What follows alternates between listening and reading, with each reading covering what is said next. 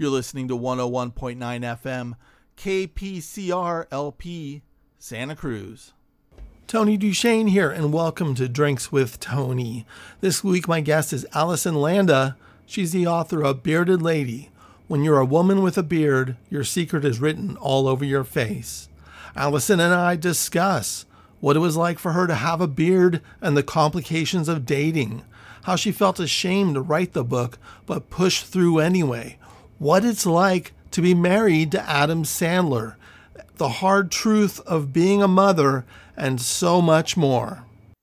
Hi, I'm Allison Landa, and you're listening to Drinks with Tony. Get on the Drinks with Tony show.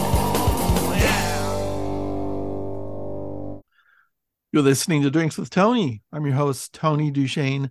Today on the show, we have Allison Landa. She's the author of Bearded Lady. Allison, how are you? Doing great, Tony. How you doing? I'm all right. You know, got getting over a cold, I guess, as you can as you can tell. As you said, you're like you're sounding a little raspy there before we got on mic. Uh, I am too, so I probably sound like I've been smoking a bunch of cigarettes. So maybe if we smoke a bunch of cigarettes, it'll even it out and we'll sound normal. That that's an idea. Let's yeah. try it. Yeah.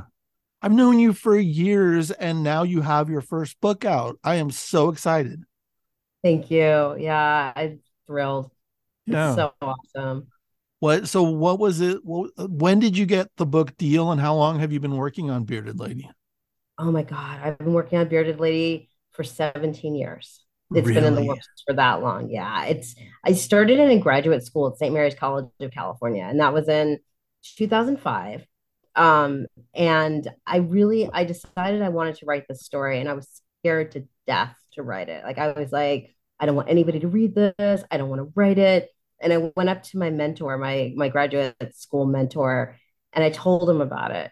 And he just said, sweetheart, go for it. And I was like, oh, okay. So that was 17 years ago. Um, I got the book deal right around October of 2021. And the book came out in October of this year. So that's so it's interesting. I really love that you're that you were scared to write it because I know that feeling oh so much, the shame. And mm-hmm. and then when someone says you have to it's almost like now when now with when i talk to other people and they're like oh my god i can never write this because blank blank blank and i'm like now you have to yep. exactly it. exactly it's like a commitment you know it's i shouldn't like i i think the way that it came about was my grad um his name was wesley gibson um my graduate school professor and he had us write down a proposal for a story or something longer and I thought, oh, Jesus, like, I don't want to write this. I don't even want to touch this, but I'm going to do it because I'm going to commit myself to at least putting it pen to paper. So I did that and I turned it in. And then I couldn't look at him. I was just like, oh my God, don't look at me. Don't look at me. Don't look at me. And then he he just said, sweetheart, go for it. I mean, that was it. That was all he ever said to me about it. But it made me feel like it made me, it, it validated me yeah. made me feel like I wanted to write it. And I, I loved him dearly. Unfortunately, he passed away a few years ago, but I just I loved him. He was he was my man. He was my mentor. And if he said go for it, I went for it. Oh, I love that. So beard so tell us what um tell us what bearded lady is. What is because it's connected to a um condition, correct? That is correct. I have something called congenital adrenal hyperplasia, which is a really big term for something that is similar to PCOS, which people may uh, know a little more. Um, essentially, it's an adrenal condition that creates things like infertility, obesity, um, excess hair, that sort of thing. Um, and it's also can be a lot worse, I should say. Like I only have a very mild condition. But what happened was it gave me basically a beard, which I don't have anymore, but it took a lot of both like cosmetic work and medical work to remove that. So what I wanted to write about was the 20 the 20 years between being diagnosed and being treated because when I was diagnosed I was 10 but I wasn't treated until I was 30. So I wanted to write about that arc. Um, and in writing about it what I realized is that there was a higher theme. And the higher theme is what makes you feel weird in the world. It's what makes you feel different, what makes you feel strange, what makes you feel like when you walk into a room like oh god they're looking at me they see fill in the blank for me that was the beard i was terrified I mean, i shaved twice a day like a man like you know covered it up with makeup but it it just it was there and even if people didn't see it i saw it i felt it i knew that it was there and so i really wanted to write it to make people feel like hey look you know what makes us feel weird also unites us and that was a higher theme that sort of came about as I was writing it. Um, so hopefully that that comes through. It's interesting that uh, that the theme that you realized what the theme was as you were writing it. Like how far along do you think? How much how much writing did you do before you realized? Oh wait, everybody has something that they're trying to hide or mask from the world. Oh my gosh, I think it was two drafts in because I write and then I rewrite and I rewrite. So it was two drafts in. I had sent it to an agent and he got me on the phone and he said, Look, it's a great story, but that's all it is right now. It's a story. You need something more. You need some connective tissue to help people understand what this is all about. And I thought, I don't know what you're talking about. But then I sat down and really thought about it. It's like, oh, there's some higher themes at play here. There's things that people can relate to. And I should also stop and say that I do a lot of real, or I had at the time done a lot of real estate writing. And a lot of the real estate writing that I did sounded so repetitive. It's like beautiful homes, great schools, blah, blah, blah, blah. But how do you sell it? Well, you sell it not by selling a home, but by selling some sort of lifestyle. And to sell the lifestyle, you need that higher theme. And so I thought about that. And it's like, oh, actually, there's higher themes in this book. And that's how I came about it. It took a long time. Wow. Uh, real estate writing sounds like it would just kill a writing career. I just I, I did I did a little bit of ghost writing and it's just like it, I I felt like it stole my soul and it like took my writing soul and just put it away and like and, and became a dead carcass for about nine months until until I was kept breathing life into it. Going, come back, please come back. Are we both dead? Resuscitate it. You know, it's interesting, Tony. Like honestly, well, first of all, it it fed me literally because I made money, but it was more, it was actually more than that. Like I I was able to use my creative drive to do it and just to get over the boredom of, of repetitive over and over saying the same thing I really put I put effort into it and it helped me in my creative writing.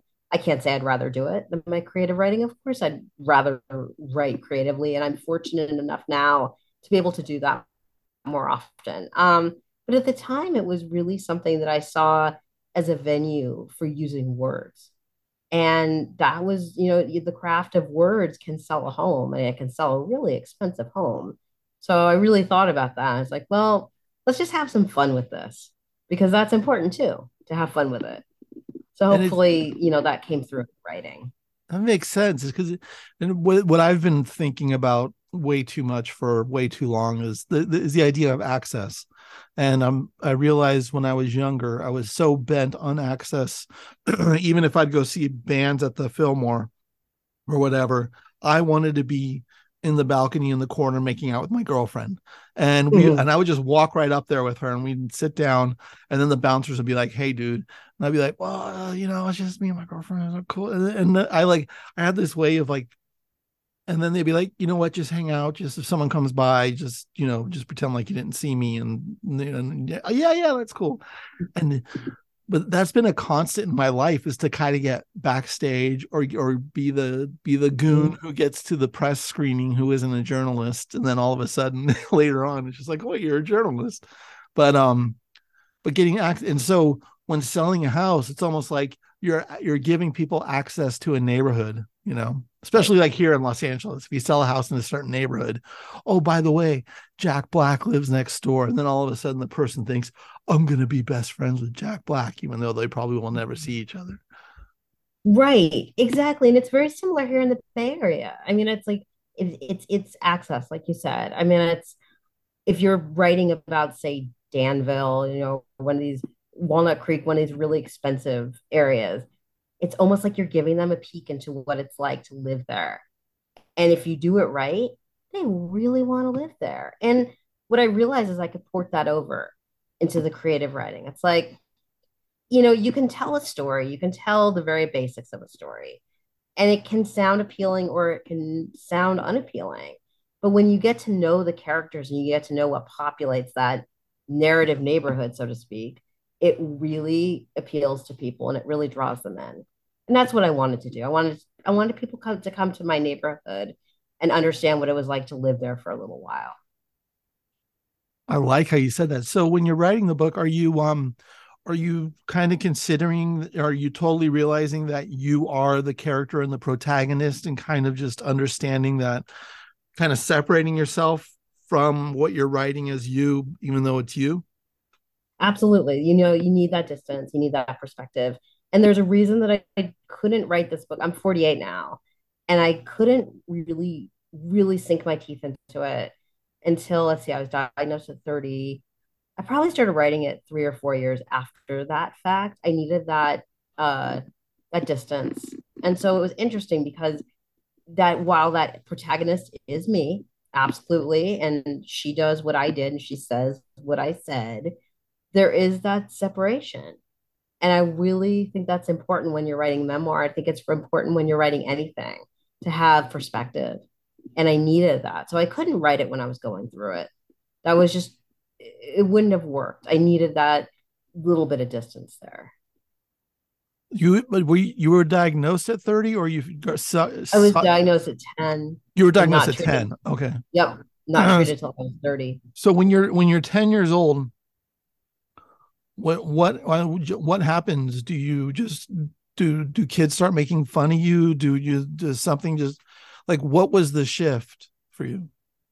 Oh i mean well it's interesting. I actually think sometimes think the kids can be nicer to each other than adults are but definitely there were kids that made fun of me. I was called the werewolf um things like that. You know i was definitely i was definitely ridiculed.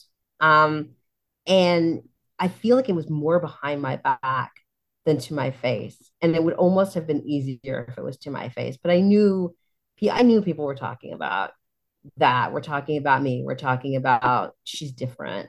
And i just sort of i pretended that that didn't exist.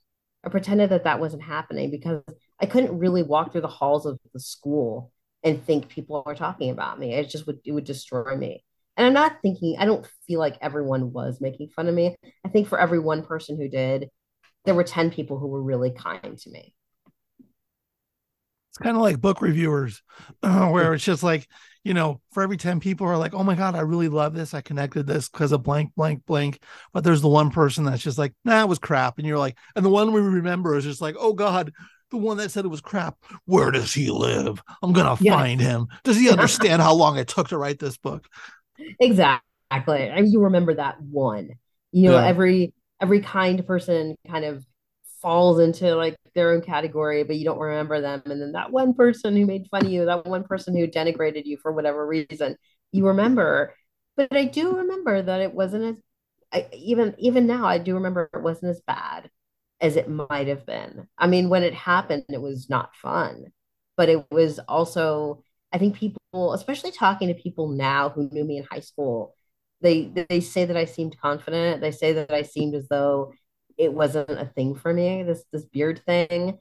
And maybe i just didn't let on. I don't know. I mean it's it's interesting. It's you can never truly see yourself from the outside. And and so i will never really know how i appeared especially back in those days. But i'd like to think that i walked through the world a little more confident than i felt uh, does did you go to your 20 year high school reunion i went to my 20th and i went to my 30th Oh, you guys had a 30th. They they totally yeah. cheated us. We didn't get 30th. So, but um get 30. Oh no. But at my 20th reunion, when I had just finished writing Jesus Jerk, and um and I and I didn't and I you know I grew up a Jehovah's Witness, and this was very shameful for me. And I was trying, even though I totally believed I felt like I was the big outcast in high school. And when I got to the 20th reunion, I thought I was like I had this secret that everyone was, you know, I was I was getting off on getting by on everyone. And everyone was just like, Oh yeah, we knew you were a Jehovah's Witness, but you were cool. And I was just mm. like, wait, what? Are you kidding me? I was tortured that I was, you know, I just felt so tortured, like a tortured soul. But then I started to realize, wait, we're all tortured souls. Why would they care if I'm a Jehovah's Witness or not? You know, they're working on what's going on in their head. We're all so essentially wounded as teenagers as we're trying to just figure it out mm-hmm. that it's yeah, I thought I was the center of the I thought I was the center of the universe and then oh crap I wasn't even though I had to wear a suit and knock on your door with the Bible every Saturday while you had fun or you know it's just like it's it's um and and I even in and in high school which this intrigue why your story intrigues me so much was there was a girl who also had a beard and she would have it sometimes and she wouldn't. And I I was never friends with her because she wasn't in my grade. I never who knew who she was. And this is in Millbrae. So it was kind mm-hmm. of a bigger bigger school but her locker was on my row and I would always see her. But I, ne- I never felt like I just always kind of felt like oh like I just remember being a kid going oh she's nice. That's that, why is she in that situation? That's i think that was just kind of the probably mm-hmm. split second thing i had where i just remembered it and it's just like oh that's nice. And that that's gotta suck. And that was kind of it. And that's a really kind way of approaching it. And i think that most people do that. Most people are more humane about it. Most people are more understanding about it i, I think i think the people who are nasty are very few. Um, but you know, you remember them, they stand out for sure. But I think for the most part, you know, you don't you don't really get that. You don't really get and I see that in my my son is seven right now and he's in first grade. And I see how the kids are. They're so sweet with each other. And I'm just like, man, you know, was that the way that it was for me? And I actually think that it was not bad. It wasn't it, it really wasn't awful. Although I do remember, and this is in the book, I remember standing in front of the school and seeing kids on the bus laughing and pointing. Were they pointing at me? I don't actually know. But like you said, I think you make a really good point where you think they're all looking at me, they're all, you know, rid- going to ridicule me. And the reality is they're way too preoccupied with their own stuff and what makes them feel weird. And I think you make a great point there. I mean, I remember reading a book called City Dharma by a guy named Arthur Jeon, I believe, and he was based in LA, actually. Excuse me, I sound like I'm dying. Um, and we're all we're all dying. It's just slowly happening. it's slowly. It's exactly. I'm I'm I'm hopefully a few decades away from right, that. Um, but I remember he said something about you know people don't notice you the way you think that they do because they're really occupied with themselves. Yeah. And that was very liberating to read that. I wish I had known that in high school. It's extremely liberating. Yeah. If we can if we can go back and tell tell ourselves in our high school selves, hey, look, this is what's happening. This is what's happening. You know, mm-hmm. this girl actually does like you. You just she doesn't know how to show it. you know, it's just like, mm-hmm. but but it but if you have the if you have if you're ahead of it on the game, then it, that leads to other problems too. So right, this is. I mean, you know, y'all you can get tripped up by any number of things. But yeah. I think being self conscious is kind of a cat's cradle. It's like, you know, you get caught up in it, and and you get angry at the people around you. It's like, how dare you make fun of me? How dare you define me? How dare you, um, you know, have have these nasty thoughts about me?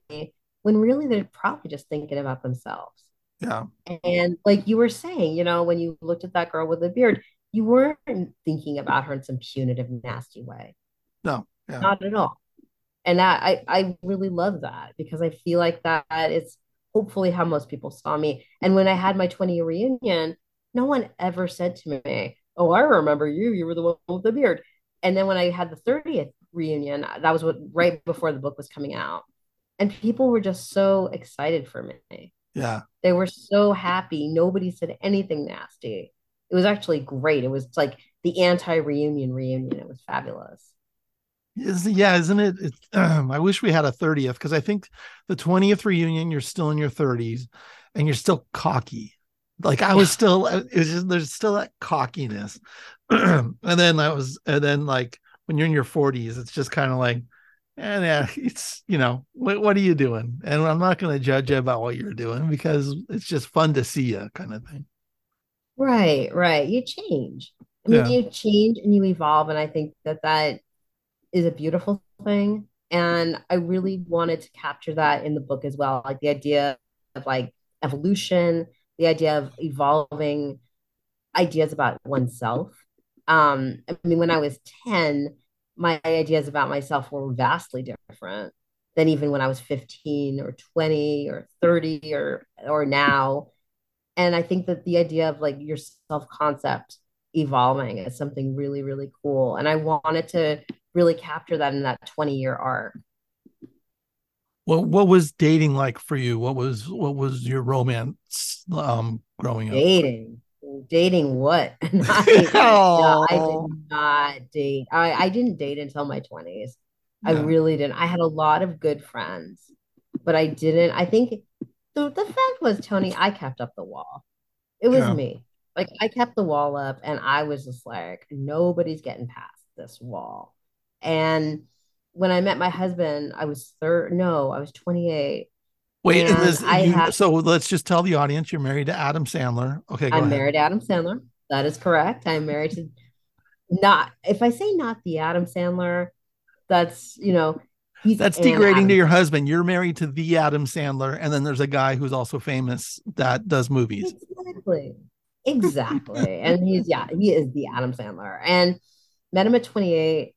Totally like I I was self conscious at the time, but he he put me at ease, and I think that I knew, huh, this guy really puts me at ease. I'm comfortable with him. I can totally be myself with him.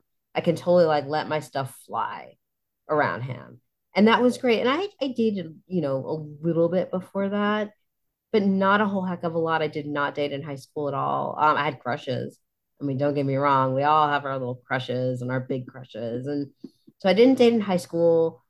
I didn't really date in college. Um, I started maybe I would say when I was 25. I mean, I was I was a real late bloomer.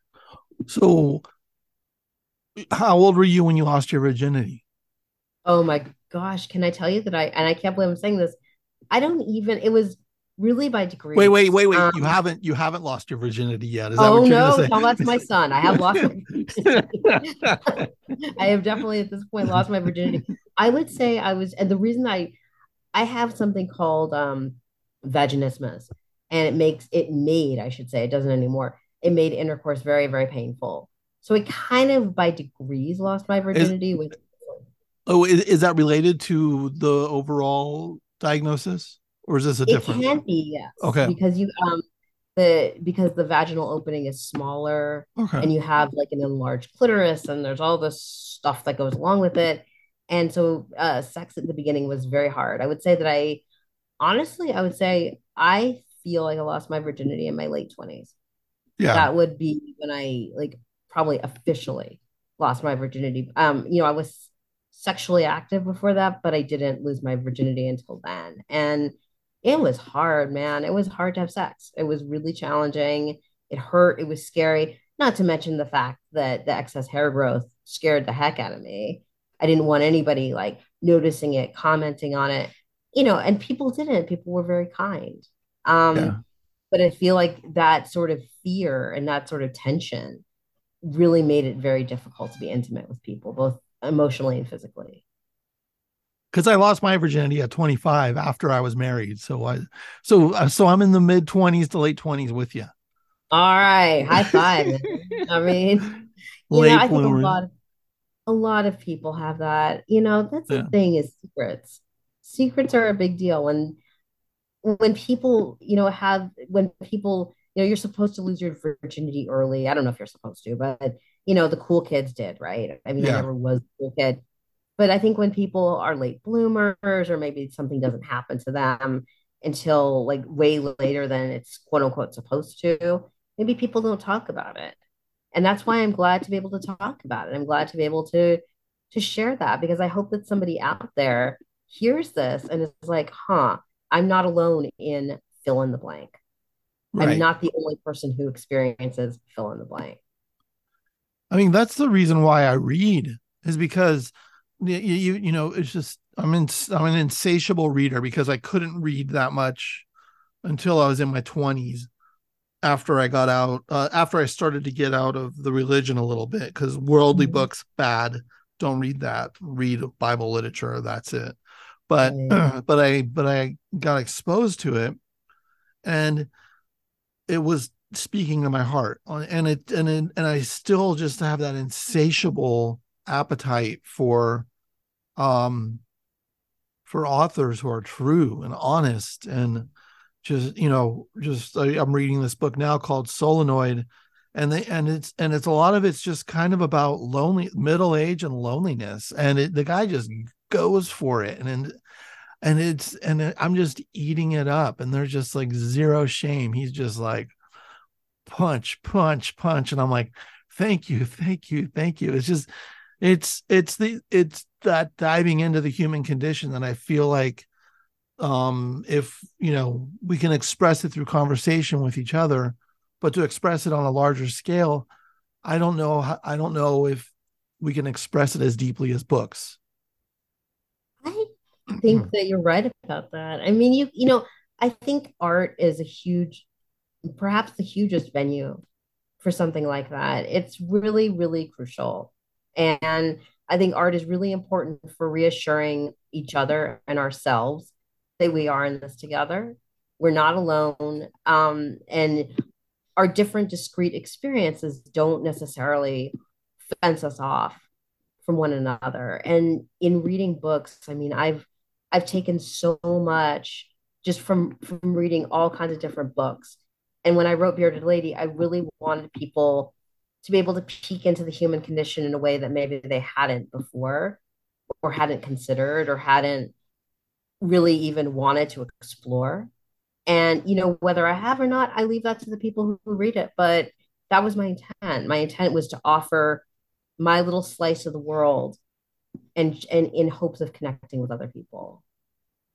It hasn't been out that long. Have you started to receive any um any feedback from people who are like, "Oh my God, this is my experience. You you wrote my experience. Thank you."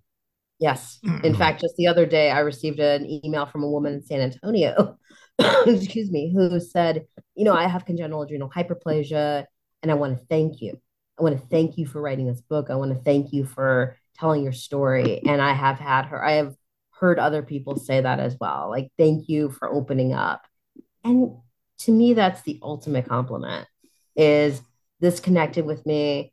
Thank you. Because I've had those feelings too. Like, oh my gosh, you know, you've you wrote and i'm trying to think of like specific books that really did that for me and you know of, of course i'm blanking on that at the moment well i'm reading a book right now called with teeth which is very interesting it's by a woman named kristen arnett and there's a lot of things about parenthood in there and man i'm reading it like oh this is so liberating this is so liberating i'm not the only person who feels this way and there's a certain triumph to that there's a certain triumph both on the part of the reader and the writer. And it's almost like we're shaking hands over the transom or high fiving. It's like, hey, I get you. I understand you. And what more could you ask for? Yeah, that's that's the lovely thing is like it's reading a book's the conversation. And my friend Janet Fitch, I always credit her for this.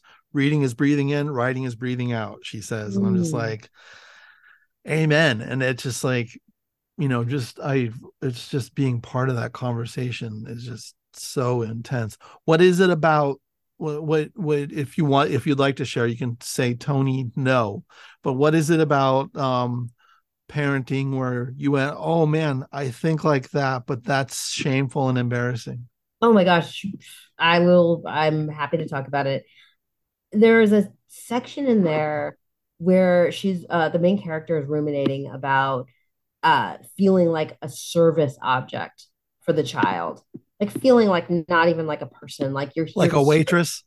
Right. I mean, it's like yeah. you know, garçon coffee. I mean, it's totally like that. that's how it feels sometimes. Yeah, yeah. And my, I mean, I, I will stop and say that my son is a really easygoing, sweet kid. And I'm uh-huh. super, super fortunate. But that said, you know, there are times that I feel like I exist to get him milk put on PBS Kids, um, and then step off, mom, step off. And there are times that there is a huge resentment there. Just the other day, I was like, I've hit a wall. I'm done. And I need to go out and experience the world away from my son. There is no guilt in that. There is no shame in that. I love him dearly. But there is that idea of parenthood as this constant, constant quasi servitude. And I don't fall for it. I don't believe in it. I feel like you need a break because it is so total and it is so intense. And I always need a break. And I'm very fortunate to be able to get one. So interesting because I don't have kids, but I love, I adore kids. But at the same time, I can under, I mean, I don't understand in any way at all, but I can mm-hmm. picture being 24 7 this thing needing me. And at some point i'm just like um you know can we put you back in? Can, can right. Right? It's like all right dude. I mean my my husband and i would joke about like adam and i will joke about sending him off to the fire station. Like mm-hmm. are you too old to get dropped off at the fire station? I mean you know the other day we had a drop off birthday party and these things are wonderful. It's like okay let's take him up to lawrence hall of science drop him off, run to the bar, get a couple of drinks. I mean, it was wonderful. We got to spend some time together on Telegraph Avenue and it was great. And I just, I don't hew to the idea that I am there for my son 24. I mean, I'm always there for him. Yeah. But I'm not subject to his needs 24 7. There are many times when I say to him, his name is Buzz, and I'll say, Buzz, you need to wait, honey. You need to wait. And he has actually learned that. He'll say, Do I have to wait? And I'll say, Yes you have to wait because mommy's you know doing fill in the blank or you know mommy's busy with whatever or mommy just doesn't feel like getting up and fulfilling your need for milk or whatever right now. And i feel like that teaches him a good lesson too because the world is not going to fulfill his needs 24 7 and i can't either and i shouldn't. I think that that's not the message i want to get across to him. It sounds like his name Boz. Buzz. Yeah, it sounds like it sounds like he's going to turn out to be a very well balanced human from what you're doing. What now? The most important question here is because uh, you're in Berkeley. What what bar did you go to? We went to Raleigh's on Telegraph Avenue. Rally's. I don't know that one. Rally's. Is that new? No, Raleigh's. So Raleigh's is old, but yeah. it burned down a few years ago, and they rebuilt it. Telegraph and what? Telegraph and Haste. So it's oh, like so it's it's all it's like right by the BART stop. It's not no? far from. It's like well, it's a little bit up from BART. Like Telegraph, uh-huh. the Telegraph area is a little bit up from downtown Berkeley BART. It's um, it's, it's not far. Oh from- right. Oh oh Telegraph. I'm thinking Shattuck. Okay. Yeah. Yeah. Yeah. Okay. yeah, it's on Telegraph. It's near Cafe Intermezzo, um, which is now just Mezzo. And uh-huh. Ralphie's is great. It's like classic student bar. And when we were there, okay like UCLA water polo fans were going nuts, and it was just it was kind of cool. I got the yeah. spiked coffee, and it was nice to be there with my husband, and you know, frankly, not be a. I mean, I'm always a parent, but it's nice to be off duty sometimes. And I tell yeah. this to Buzz, I'll say, "Mommy's off duty light is flickering really hard right now," yeah. and he gets it. He laughs. He understands. Um, so I feel like we all need that time to go to the bar, go to the cafe, go hang out with friends yeah. go take a walk, whatever you need to do to just step off from that really potentially soul crushing responsibility. I think you got to do it. I was gonna. I like Jupiter. Is Jupiter still there? Jupiter is absolutely still here. Oh, okay, cool. Yeah. Yeah, Jupiter's great. Yeah. Uh, I haven't been there in 20 years. I mean, I don't even think I've been to Berkeley in 20 years. so oh, crazy. Oh man, you gotta come what, back. I know the last years I spent in San Francisco, it's just like you couldn't even get me out of my neighborhoods because I was essentially, you know, writing for the Chronicle and covering live bands, and I was at shows all the time. So to, to you know, to, I'd be like walking to get to the Mission District, and before I even got like two blocks away, they'd be like, "Oh, dude," you know, I'd see bands going, "Dude, we're playing the Hemlock tonight," and I'd be like, "Well, I'm going with you guys," and it's just like, yeah, to even get out of the city those years was just now it's just now it seems like from what I understand, let's all go to Oakland to see bands, you know. So yeah, it's it's very different. It's definitely become a little more East Bay centric. Yeah. And I've always lived in the East Bay. First, I could never afford to live in San Francisco, and then my life just became a little more tied to the yeah. East Bay. I've never lived in the city. I'd love to live there though. I was just there. I was at Green Apple Books, and oh, Oh, I love Green Apple, and I love I love all the Chinese food in that area. Just like a, a good long Green Apple book stroll, and then the, there's a Chinese restaurant. I can't remember what it is. A half about a half a block away. That's just like if you try to speak English in there, they just look at you like you're crazy. You just go number twelve, and they're like, yeah. awesome. Yeah. Yeah, I love it. I love it there. It's great. I love getting into the city. I don't know if I'll ever live there, but boy, do I yeah. love hanging there. Yeah, when when I moved, well, I was married at the time and I lived there at the beginning, and then we tried the East Bay for more space. But it turned out I was starting to do a little bit of a stand-up comedy and a couple of other things. And I like going to San Francisco couldn't be a big thing for me. I needed to like be able to leave the house for 30 minutes and then come home. Right. Leave, leave the house and go do a set for five minutes and then come home. So it couldn't it couldn't be a big deal where I can just practice what I needed to do. And so it's just like, you know, you just you suck it up and you take a lot smaller space, which I I've realized over the years that smaller space and location are so much more important. But I do I love a garden one day.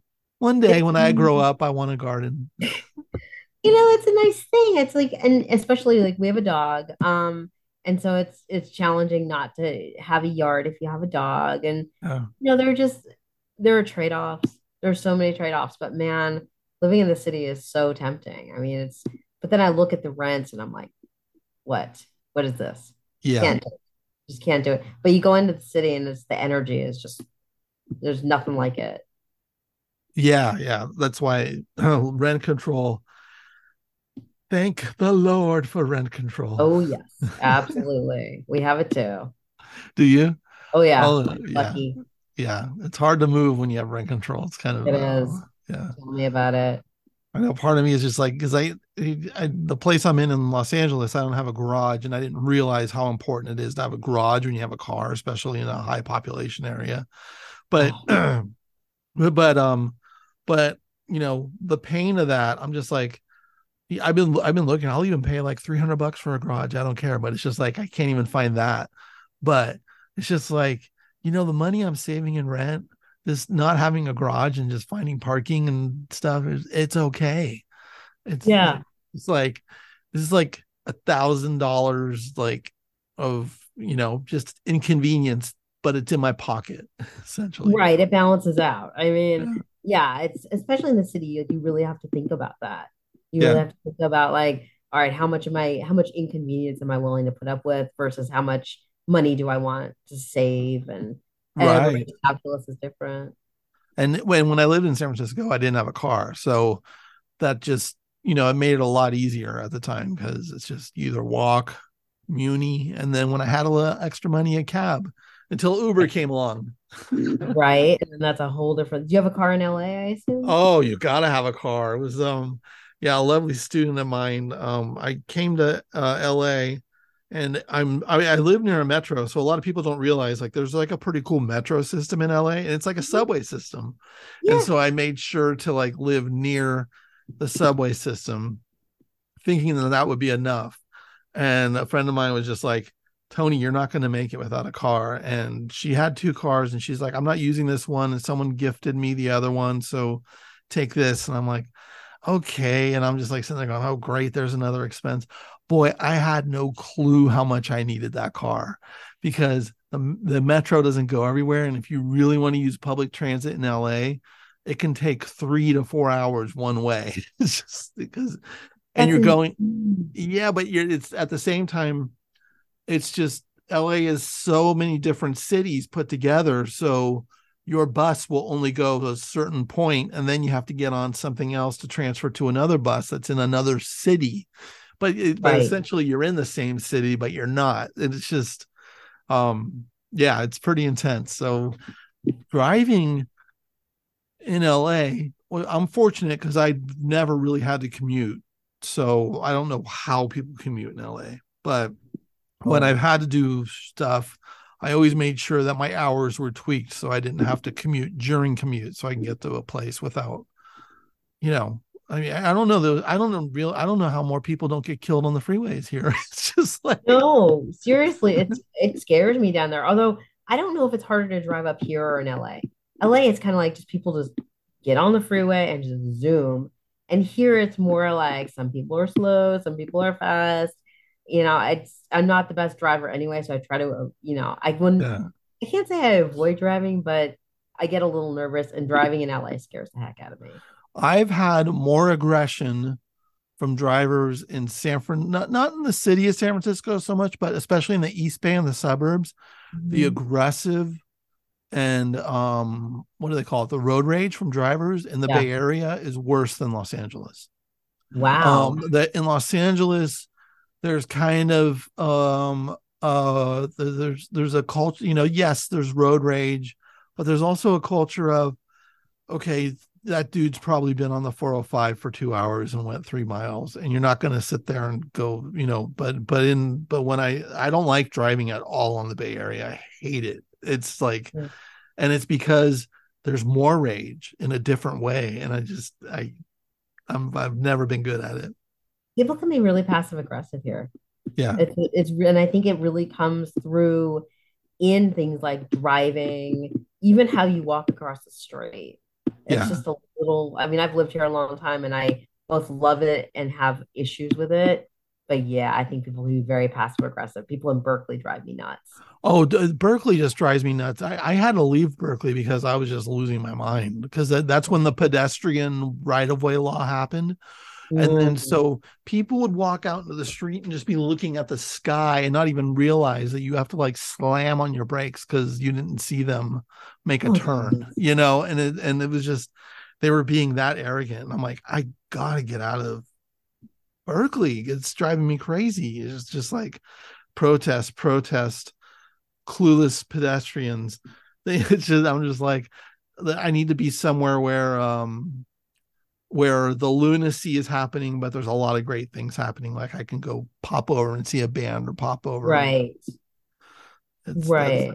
But, but I do love Berkeley. I think I can live there now. Like as I'm older now, so I'm just like like Kensington. Oh my god, if I can live in Kensington. Kensington is gorgeous. Kensington is just like beautiful, completely beautiful. And yeah. something I know that you'd like about Berkeley is the cafes. Oh There's yeah, so many amazing cafes here.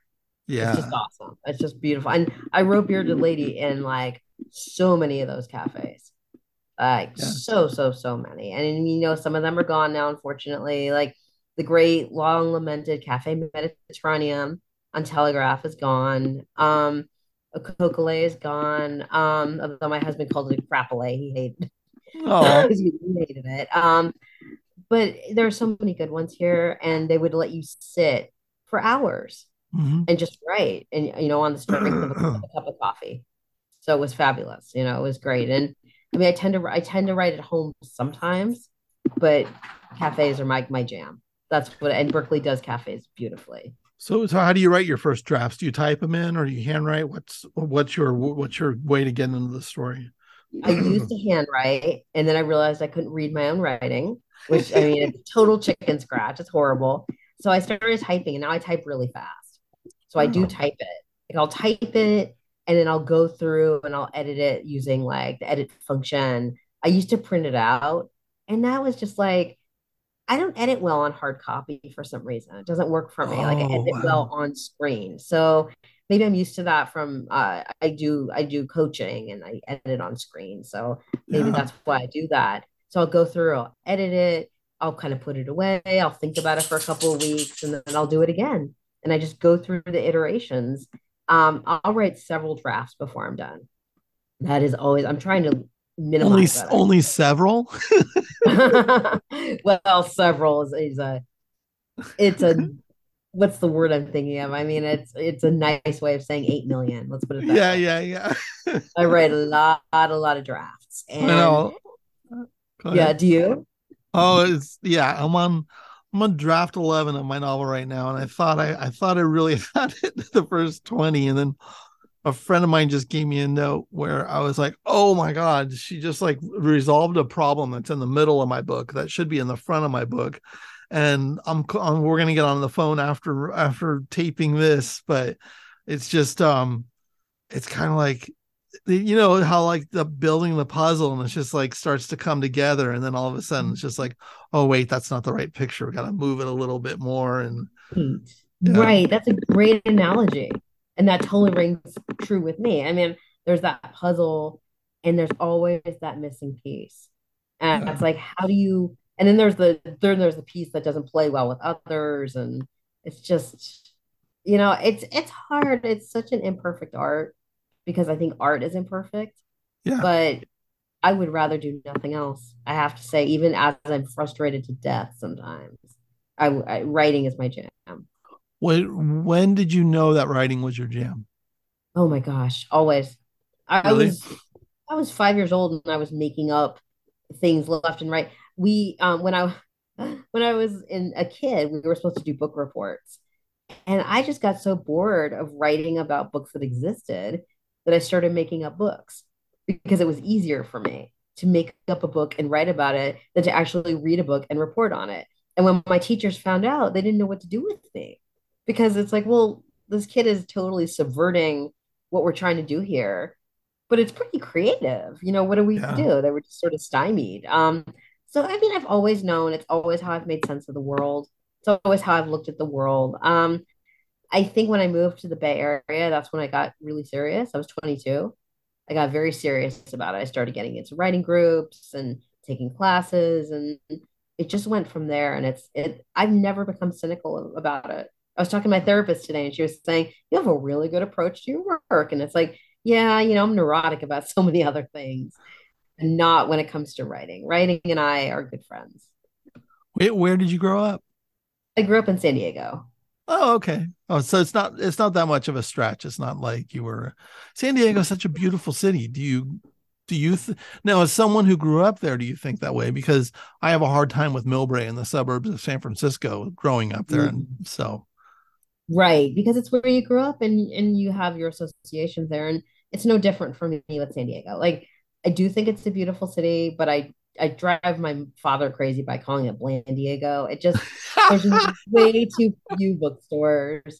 There's way too few people who actually like engage in the kind of conversation we're engaging in. At least that's, yeah. that's my assessment of it. That said, I have some wonderful friends there, and my entire family lives there. So huh. that's both a good thing and a challenging thing. And I do make my way back every so often. Um, but it's the kind of place that I don't think I, I don't feel that I fit in very well in San Diego, there is a bit of an image thing that goes on, and I'm not terribly good with image. So I yeah. never fit in there. And but I have I have both good memories and challenging memories. And as a city, I think it's a great city to be from. Let's put it that way. now, are you a baseball fan? I, you know, this year I have been. Yeah, because of the Padres. Padres.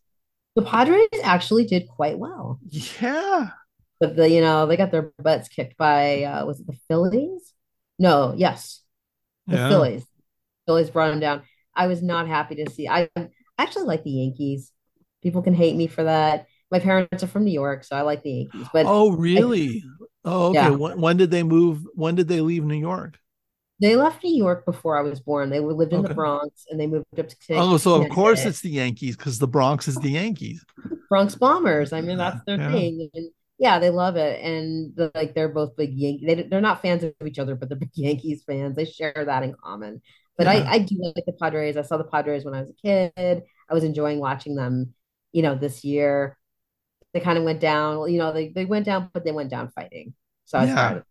Because because me growing up in Millbrae, I grew up near Candle. I mean, I was close enough to Candlestick Park, so that was giant.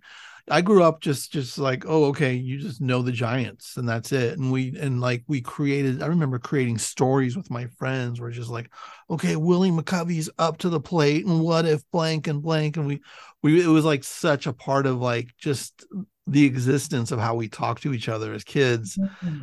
And I didn't even realize that other people don't have major league baseball teams in their cities. It didn't click until like a decade ago. We're just like, oh wait you can grow up in ohio and uh, you know or even be be in reno and you have to make like a weekend trip to be uh to go to giants games when we would just be like oh you guys want to go today and like just drive up find a parking spot in visitation valley because it costs too much to park at candlestick mm-hmm. walk through and get five dollar bleacher seats you know it's just like yeah it's proximity Proximity yeah. is a real thing. You know, if I had grown up closer in in San Diego, I think I would have liked it better. But as it was, I grew up in sticks. I grew up in Poway, which is way the heck out there.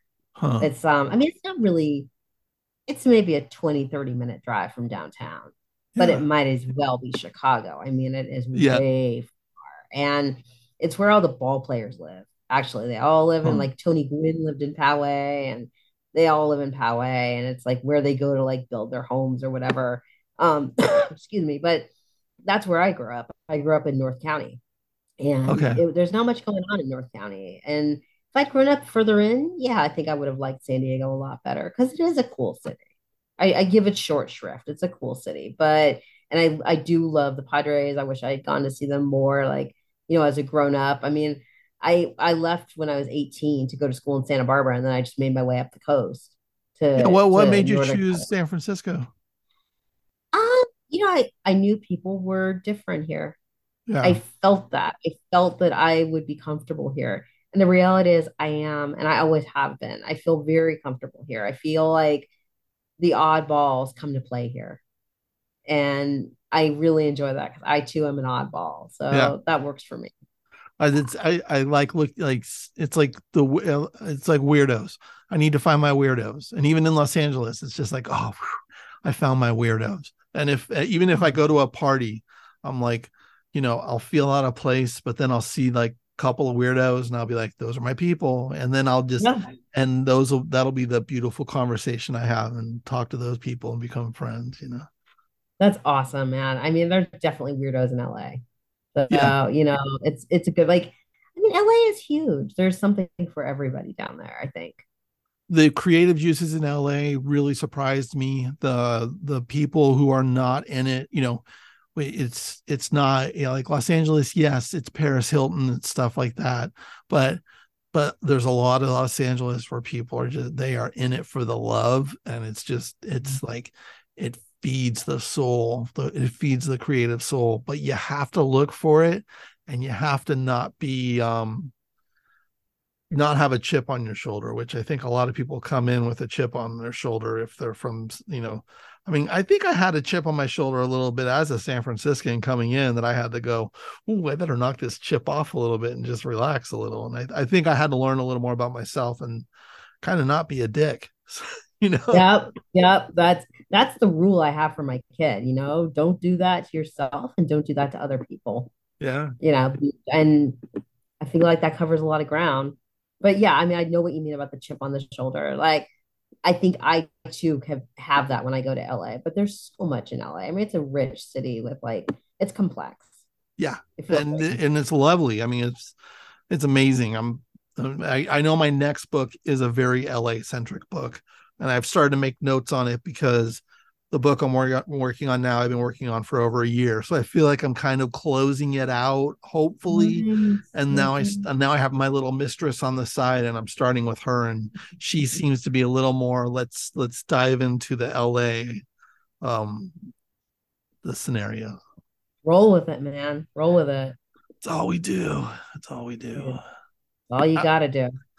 Allison, thank you for coming on the show. It was a pleasure, Tony. Thank you so much for having me. I am thrilled to be here.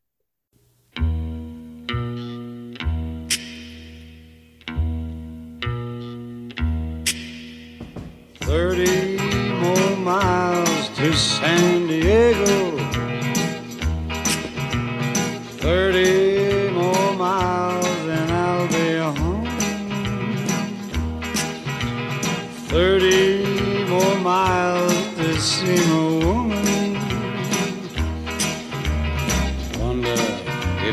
Packed her things and gone.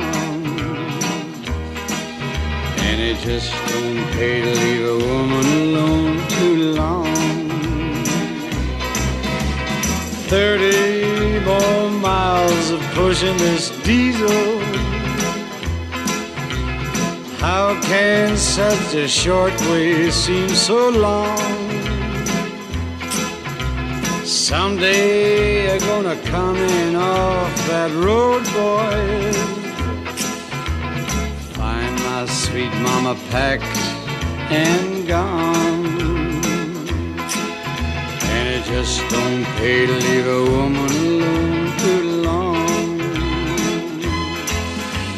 Darling, it's not that I don't trust you. I know what it means to be alone. Try your best to fight off temptation. Your ever loving daddy's coming home. Thirty more miles to San Diego. Ooh, I'm tired. I'm weary to the bone.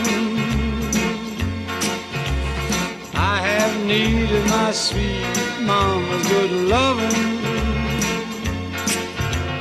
I gotta make up for the time I've been gone. And it just don't pay to leave a woman alone too long. And it just don't pay to leave a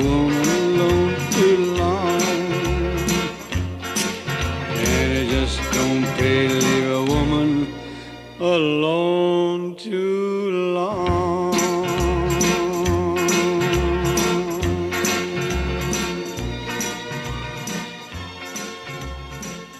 Allison Landa on Drinks with Tony. Check out her new book, Bearded Lady. When you're a woman with a beard, your secret is written all over your face. Next week on the show, we have John Bennett. He's the author of the poetry collection Leisure Town. There's a magic in storytelling. Keep bringing that magic into your life and even create that magic. Tell your story. Stand tall. And I hope you enjoyed the show. I'll see you next week.